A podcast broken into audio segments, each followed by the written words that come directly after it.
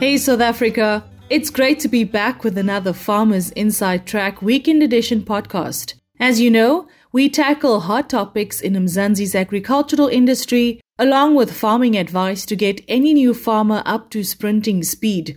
This week, Food for Mzansi journalist Sinesipho Tom connects with Elton Greeve, an agripreneur and a former chief director strategic land reform interventions at the Department of Rural Development and Land Reform. He weighs in on the recent unrest in South Africa and what we can learn from it. Over to you, Sine. Yeah, I'm saying, can you please tell me a little bit of, about what you do? I've been in the agricultural sector for about 25 years, going on 26. I served 20 years in government. Then in 2017, joined the private sector, did a bit of private consulting. But now I'm working for an international fruit import and export company. I'm based in Ceres, South Africa, and I'm basically doing marketing and fruit sourcing for them in South Africa. So, Elton, you know, you've highlighted in your recent vote piece on Food for Mzansi that the unfortunate events earlier this month have demonstrated that our democracy is fragile. Could you break this down for us? If you look at the first indication, the fact that people had to go to the extent of looting, regardless of the context in which it happened, the fact that people undertook it is, is the first indication that there is a problem. For the extent of violence, the extent of destruction, that's not just about whether it's democracy or not, it's economic and social. And those are the fundamentals of our democracy. If you have people that are suffering economically and socially, there has to be an element that indicates that somewhere along a line, we have fragility somewhere in the system. People expressing the anger in such a manner, which clearly to me shows that as much as we have a constitution, as much as we have rights, how this transformed into the kind of dynamics we saw indicates to me that there, there is a fragility. We are fragile. And uh, unfortunately, in my opinion, response shows that we weren't ready for it. It's a clear indication that the fragility was, the fault lines were there. They were just exposed through this, these incidents. So, you know, after all the unrest, we see that people are now standing together, you know, and demonstrating the power of citizenry in South Africa. Is this enough to build up South Africa again?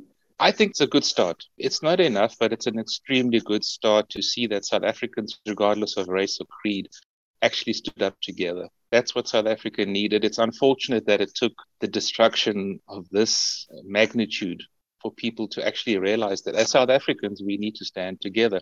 Not that we have to stand together against government or against anybody, but if we want to make a difference in South Africa, economically and socially, we have to stand together. Whether it's big business, small business, black or white, regardless, we have to stand together. And this was demonstrated most, of course, KwaZulu Natal and in Gauteng. I was quite surprised in the one instance my mom had to go to the shop, but she was too scared. She had people that walked with her. She's in her 60s, took her to the shop, made sure she was safe, and brought her back.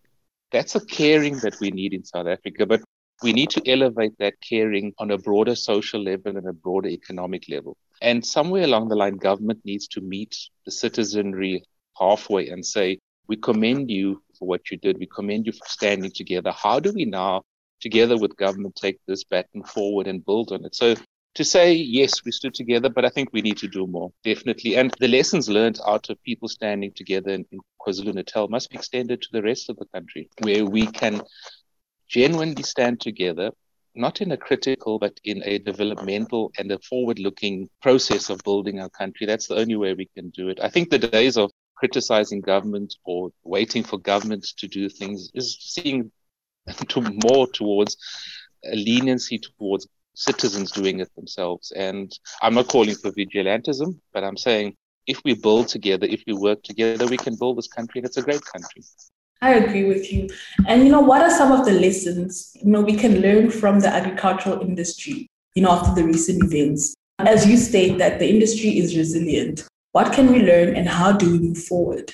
As I indicated in the in the article I wrote, if you look at the events over the last three, four, five years in agriculture, the droughts, the farm murders, economic challenges, input costs, farmers have always had this notion of banding together and finding solutions together, regardless of the race, regardless of where you come from or the scale of farmers. If you look at the drought relief, people drove from all corners of the country and provided drought relief to each other farmers came out in numbers with the recent riots and supported people with food, vegetables, etc. But if you look at the COVID 19 pandemic, agriculture was one of the few industries that actually grew during that period because of the resilience of the sector. And in order for the sector to be able to do that, it comes down to individuals who participate in communities and build socially and economically. If you look in the Ceres area, for example, you have a large agricultural community, but it's a mm-hmm. community. It's people working together. Yes, there's competitive nature in terms of exports, imports, but it's a community. And across the country, you'll see farmers band together, regardless of race, and they work together.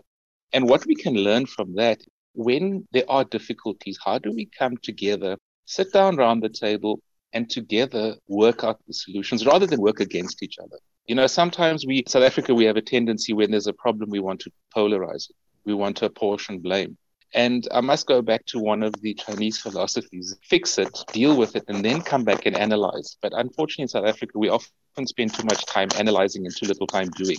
And in the agricultural sector, there is no time to ponder. You have to act, you have to do. And that is what's so nice about the community is that togetherness. Agricultural exports are high at the moment, contrary to you know some claims that investors have lost confidence in South Africa. What is your view on this? Well, my view and my experience is that there has been a lot of positivity from the international community. As mentioned earlier, I work for an international fruit company that is actively sourcing fruit in South Africa.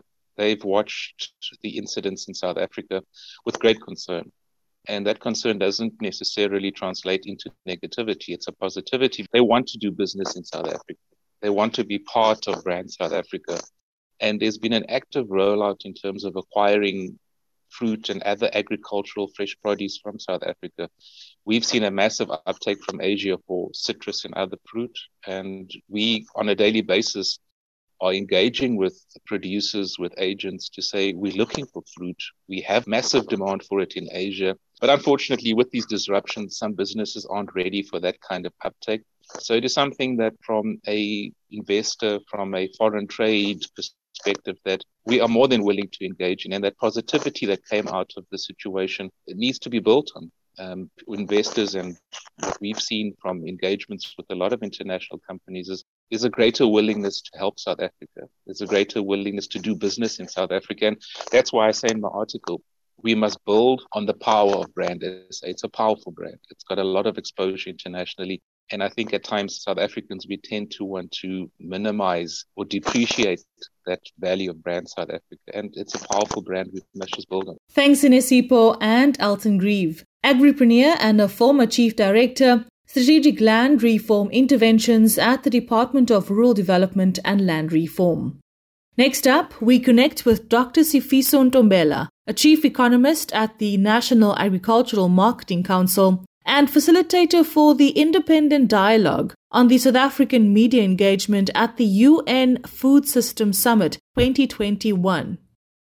Dr. Ntombela, as an agricultural economist, how do you see the media's role in helping people understand the importance of food systems? Having access to nutritious and safe food is a constitutional right for every citizen that resides in South Africa. The media is one of the critical actors of the food value chain system by ensuring that it increases awareness and expand access into accurate information by all the citizens of the country in terms of understanding the availability of food, the accessibility of that food, as well as the distribution system that ensure the food is delivered in each and every South African in the country. So in terms of the role that is played by the media, it is essential that it maintain that communication that is effective, accurate, and ensures that every citizen understand that South Africa has a stable as well as viable food system. Yes, there are some challenges in terms of the affordability of food, but in general, South Africa has a food secured system and media is critical to ensure that it keep that information accessible by every citizen. And what has the COVID-19 pandemic taught you about the importance of creating more sustainable food systems? While South Africa is well known and recognized as a food secured country, at the household level, challenges of access and affordability of food remains a challenge. And media has played a very important role in the past in ensuring that those challenges are uplifted in terms of the policy debate as well as business development to ensure those challenges are addressed by the policymakers and industry captains. The advent of the COVID 19 pandemic in 2020 added a new pressure in terms of the food system in the country where more people were unable to afford or access food. And this taught us some of the key lessons around this maintained duality of the food system in the country where on one hand you have a very viable and resource rich actors of the commercial and large established agribusinesses. On the other hand, you have very vulnerable as well as resource poor farmers and agribusinesses. And with COVID 19, what it taught us is that while the two streams of agricultural economy, those that are operating in the formal and informal sector, are equally important and they can coexist in delivering a well balanced and coordinated food system in the country. So, this is one of the very critical lessons that we have learned from the COVID 19 that policies, as well as instruments of support, those that are financial and non financial, must be designed in the manner that it support and it promote the coexistence of the large established commercial operators as well as the informal traders and other small and medium farmers and agro-processors because the two are servicing the different parts of the country and are also essential of having this balance and the de-risking of our food system in the country. So it's critically important that that lesson we've learned during the height of the COVID in the country is really embedded in the policy design and policy debate going forward, as well as how resources, those of national, uh, provincial, as well as local, from the government perspective, even that of industry associations, are then allocated, informed by this lesson you have learned from the pandemic. Life in South Africa can be a lot. I mean, scroll through Twitter for a minute and tell me I'm wrong. Thank God for South Africans, though, right? We're inspiring, and even on the bad days, we fight back with a smile. That's why I love Food for Mzansi so much.